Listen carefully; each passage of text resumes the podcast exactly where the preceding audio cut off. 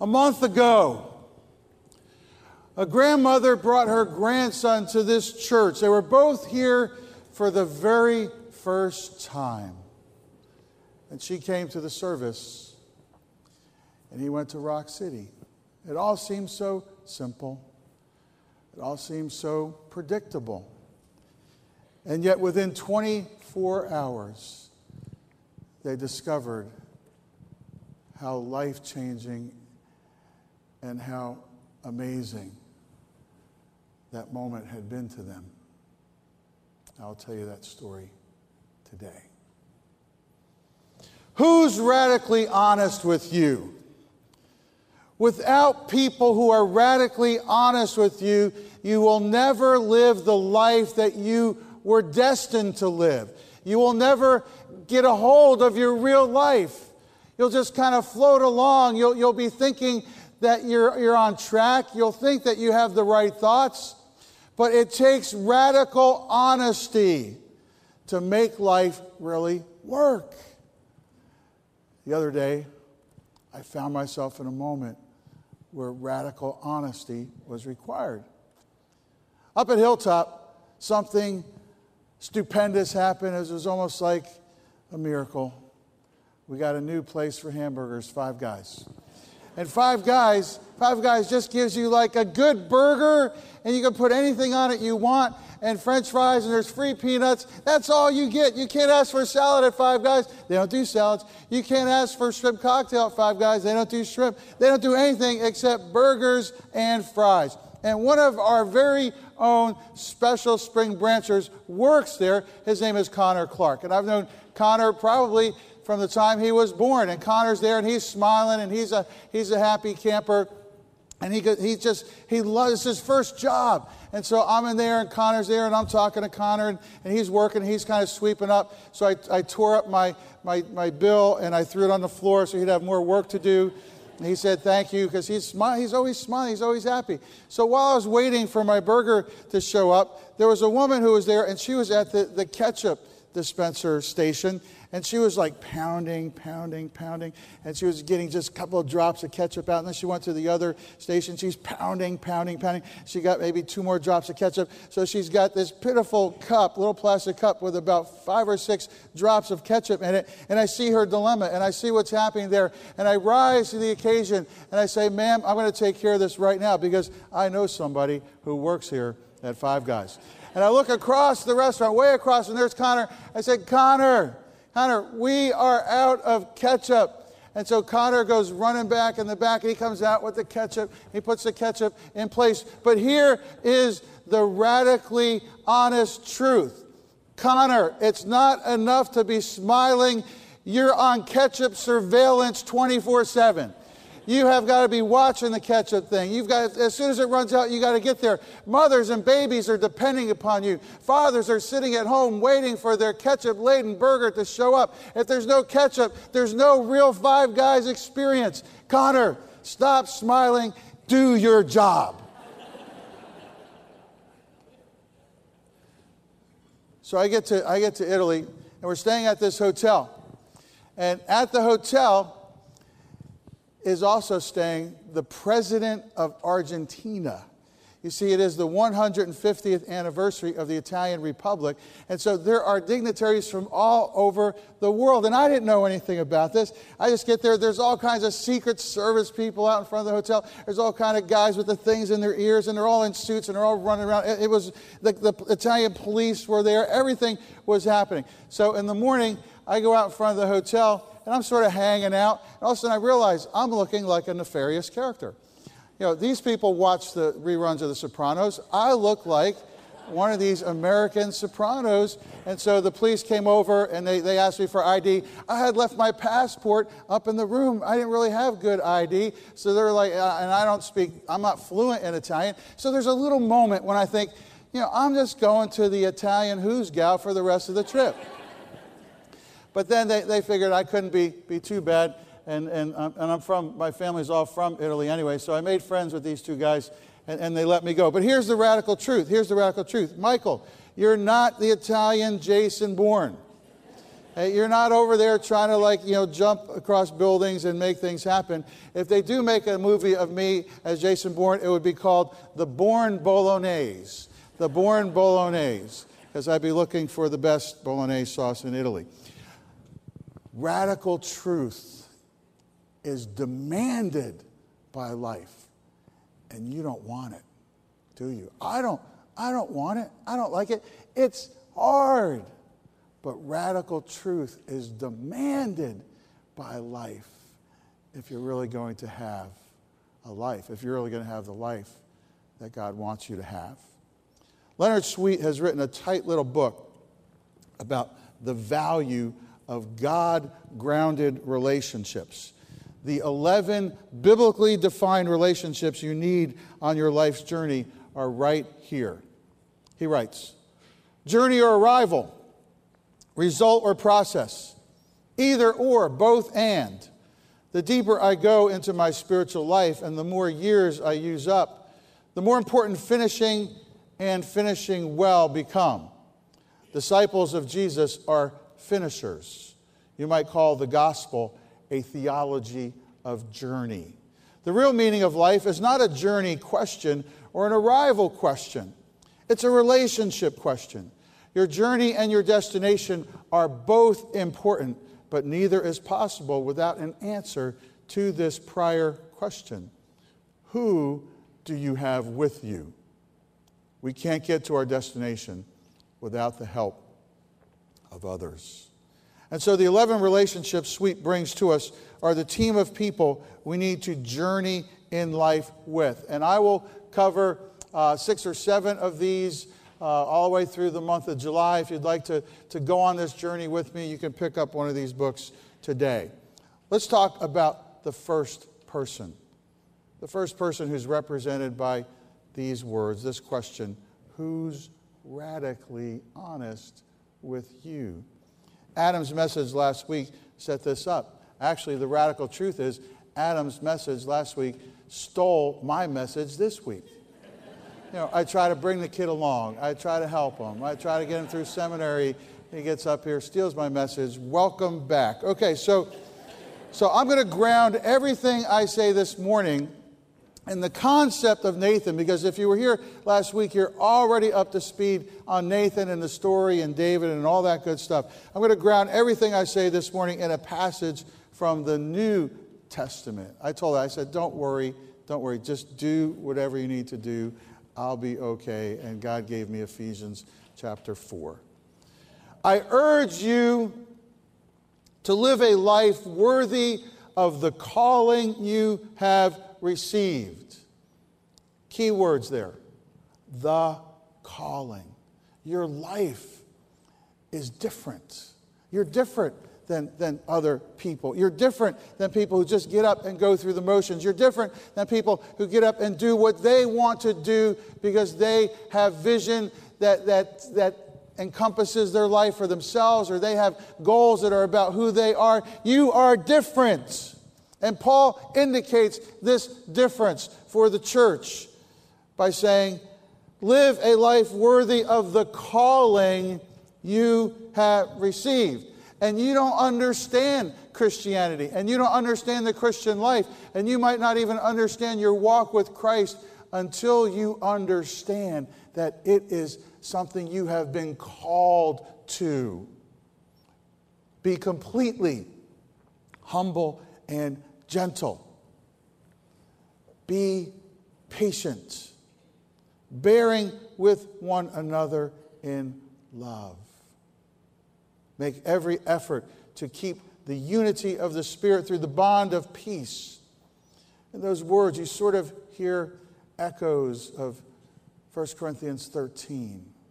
It's about love, it's about patience, it's about walking with each other in the unity of the Spirit. There is one body and one Spirit, just as you were called to one hope when you were called. What was the hope that you were called to when you were called? It's the hope of eternal life. You don't see it, it's hard to understand, but you know that it's true because of what Jesus Christ did. You know that it's true because of what he said. And so you hang on that. You live embracing that hope. You were called to one hope when you were called one Lord, one faith, one baptism, one God and Father of all, who is over all and through all and in all. So Paul's saying, You know who's in charge, don't you? It's not you. You're called and you're called to do what God needs you to do on earth as it is in heaven. It was He who gave some to be apostles, some to be prophets, some to be evangelists, and some to be pastors and teachers to prepare God's people for works of service. See, that's one of the, one of the key things that sometimes gets turned around and, and turned upside down in the life of churches. Sometimes it seems that because men and women go to seminary and men and women are trained and, and, and we have um, abilities to teach, it seems that, well, as you watch what's happening right now, it seems like, well, there he is, he's doing the ministry. There he is, he's up there talking to us. There he is. That this is this is this is what ministry is. And it's not. It's not. And Paul says it's not under the guidance of the Holy Spirit. Here's ministry to prepare you for works of service, to help you be equipped to do what God needs you to do, what God wants you to do, what God can't do without you. And what is passionate on my heart is that you will be fully equipped to do what God has called you to do, what God has called us to do. I often remind staff members when we have conversations about what I try to do that I'm just, I'm like the coach that you watch baseball games on TV, and the coach is sort of at the top steps, whether it's Tony La Russa, whether it's Joe Girardi or any other manager. He's at the top of the steps and he's, he's watching.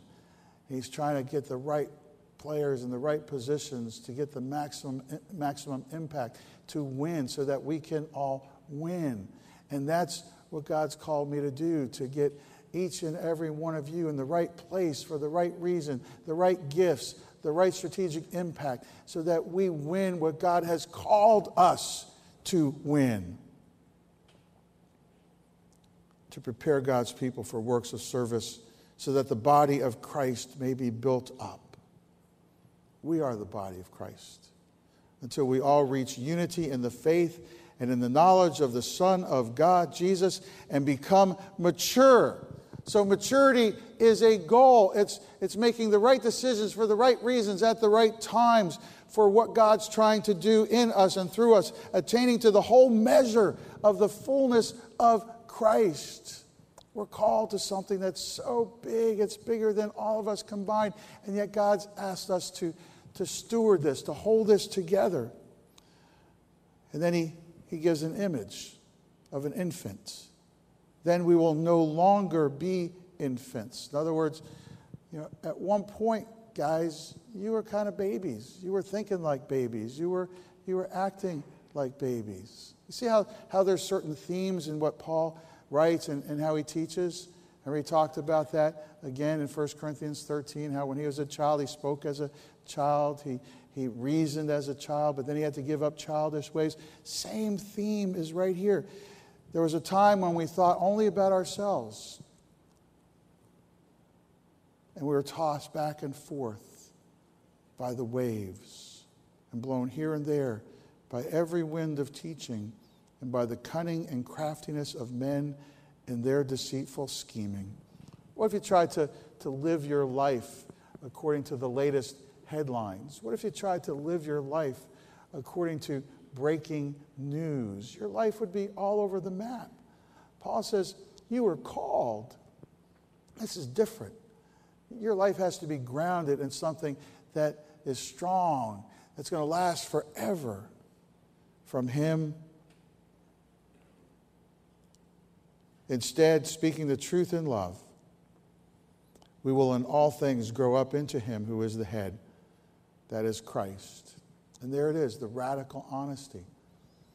Instead, speaking the truth in love, speaking the truth of what God has called us to, speaking the truth of what we're doing with our lives, speaking the truth about the importance of the church in the world, speaking the truth in love, we will in all things grow up into Him. That's the maturity theme again. Who is the head? That's who's in charge again. That is Christ. From Him, the whole body, joined and held together by every supporting ligament, grows and builds itself up in love as each part does its work. Remember when Jesus said, I am the vine, you are the branches. Apart from me, you can do nothing. And so Paul picks up on that idea and he says, it's all being done by him and he's knitting us all together. And you've got to do this by being humble and gentle and patient and bearing with each other in love. You've got to recognize your calling. You don't want to be like a little kid who only wants what he wants to make himself feel better. You have to be, you have to see something that's bigger. You have to understand what this means for all of us together. Grows and builds itself up in love as each part does its work. In other, in other words, each and every one of us has a part. Each and every one of us has something that if we don't do, if we don't accomplish, the whole work is, is somehow put in jeopardy. Sweet writes A Nathan is not someone who rushes to tell you the truth. And often we think about that when we think about radical honesty. Sometimes we want to be radically honest with people because we want to bring them down or we want to point our finger and say, You said you were going to do this, but you did that. And we want to accuse.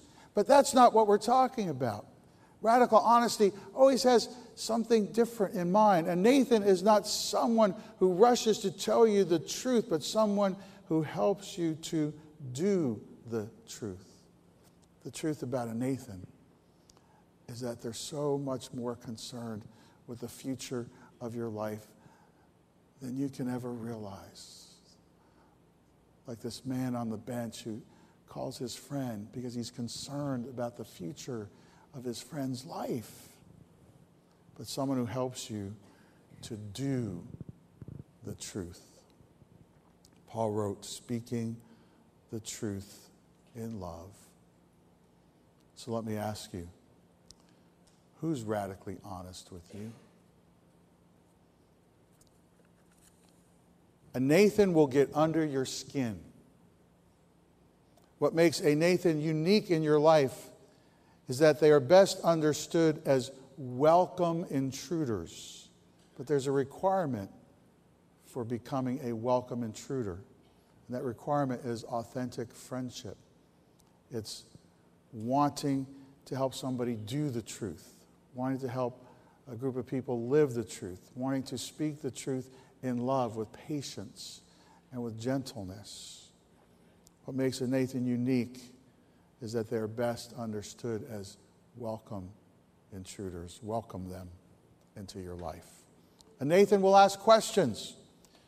Questions can comfort, challenge, and convict. In a world of people who will never look you in the eye, a Nathan looks right through you and calls you to a better way. A Nathan tells the truth. Who else can see faster when you have crossed the line from beguiling to bewildering? When your strangeness becomes estrangement? Who else will tell you that you've crossed that moving line of one thought too many? That's a sweetism. And I, I really love that because we try to talk ourselves out of things, out of dilemmas and problems, and we try to, to, to play verbal games, to, to make excuses. The other day, I hate when this happens. The other day, um, Gail asked me if I had followed up on a phone call I said I was going to make, and, and I had forgotten. And I said no.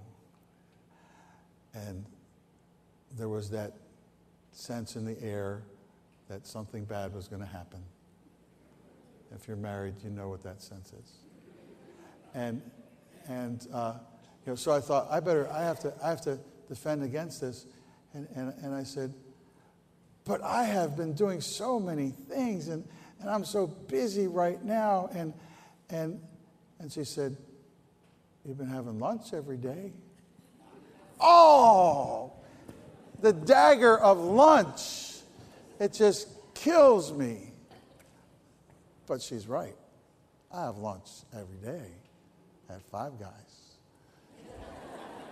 I see Con- Connor and I are, are now in a deep discipleship program because we see each other so much. We pray together and you know, we're like buddies. Um, you know, Nathan tells the truth.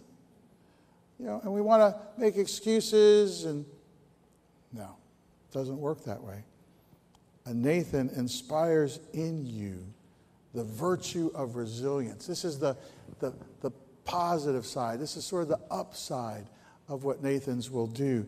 They inspire in you the virtue of resilience, the ability to bounce back from adversity.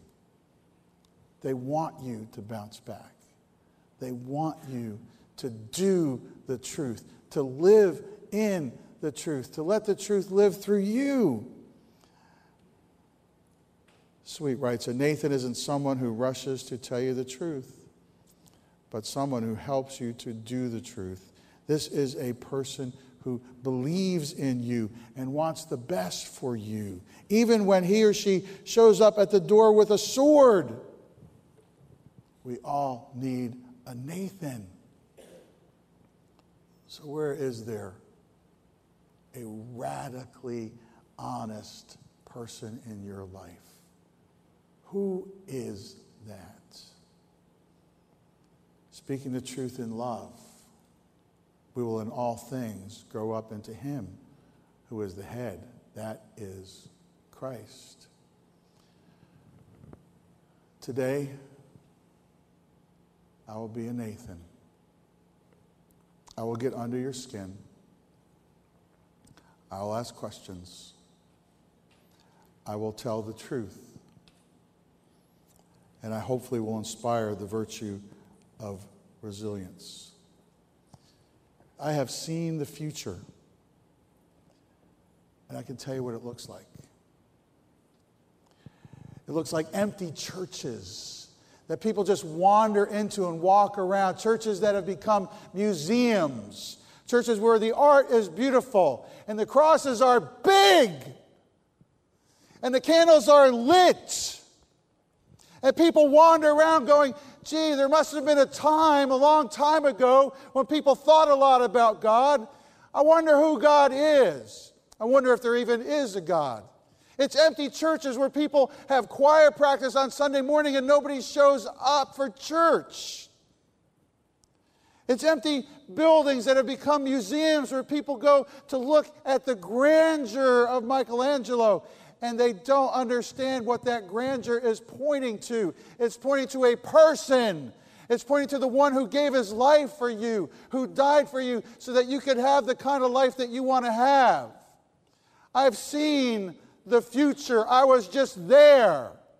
And it's glorious and it's magnificent and it's vacuous and it's empty because people aren't following the one in all of the pictures. People aren't following the one who is holding the cross. People aren't following the one who is laying in his mother's arms in the Pietà. People have let it go. I asked my driver, Leonardo, in Rome, if he went to church. And he said no. And I said, why not? He was showing me the Vatican. He was showing me the glory of of glories, all these things pointing to the one who changed the world. I said, Why not? He said, I sleep. I sleep. And you know why he sleeps? Because somewhere a long time ago, people stopped knowing they were called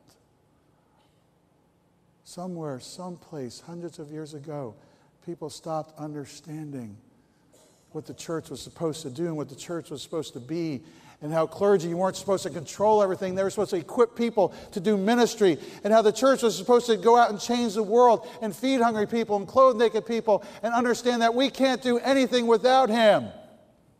I've seen the future, and it is magnificent in all of its emptiness. And I don't want that for you.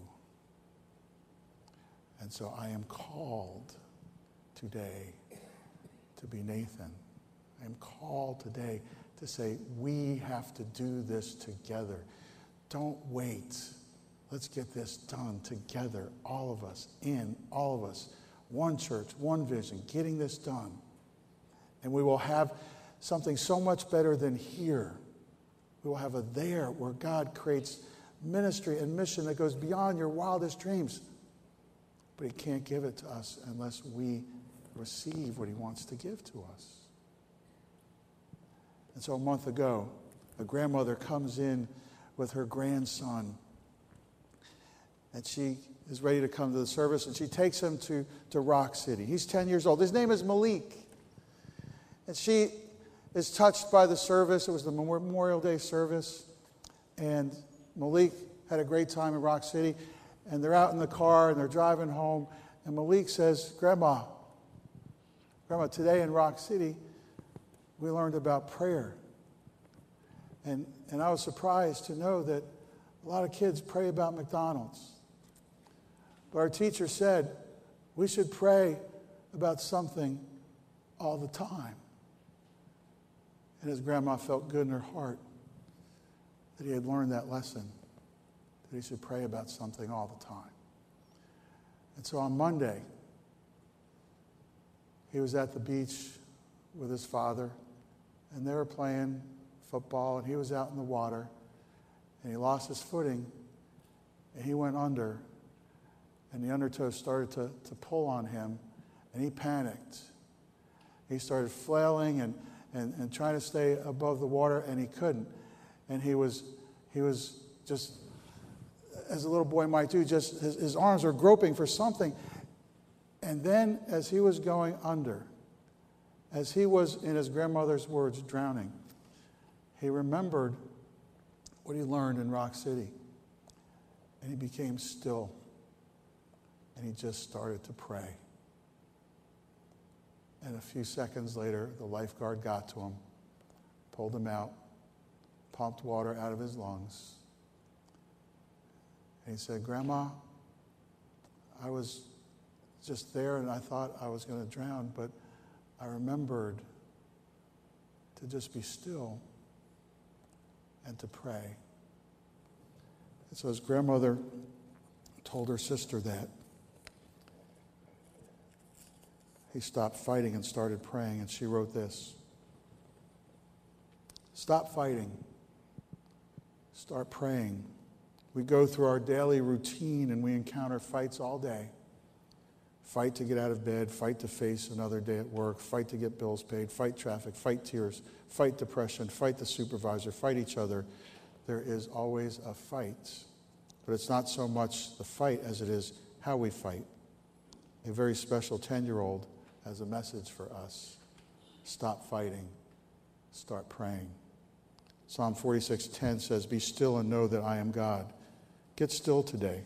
Stop fighting and get still. Still your heart, still your mind, and stand back and realize that He, not you, are God. Recognize His amazing strength and power and protection and provision. Recognize that He is King of kings and Lord of lords. And just in case you feel like you can't take another fight and are about to throw in the towel, God's got a word for you as well. Second Chronicles 2017 puts it this way You will not have to fight this battle. Take up your positions, stand firm, and see the deliverance the Lord will give you. Do not be afraid, do not be discouraged. Go out to face them tomorrow, and the Lord will be with you. Take your position, whether it's on your knees or sitting quietly in a chair. Take your position of faith and believe that God will deliver you. Remember, the Lord promised to watch over his word, to perform it if you would just believe it. Ask Malik He got still, prayed, and believed that his help was coming. The lifeguard and his dad came to his rescue and pulled him out in time. God is waiting for you to believe him to do the same. Thank you, Malik, for a life changing lesson. Stop fighting, start praying. And so I ask you today, in the humbleness of a Nathan, to pray about your calling, to pray about the future, to pray about what it means to be mature and to be part of a church that has the, the privilege and the honor to make an impact in the world. And if you stop fighting and you start praying, you will know what to do. Who's radically honest with you? Dear Heavenly Father, I pray that we will be your servants. I pray that we will be equipped. I pray that we will do good things that you have prepared for us to do. I pray that we will know Christ deeply and personally. I pray that we would steward the vision and honor the calling. I pray that we would live the life by letting you live the life in us and through us. Father, bless each person here today. Tell them how much you love them. Call them into the, the adventure of ministry. In Jesus' name we pray. Amen. Good day and God bless you.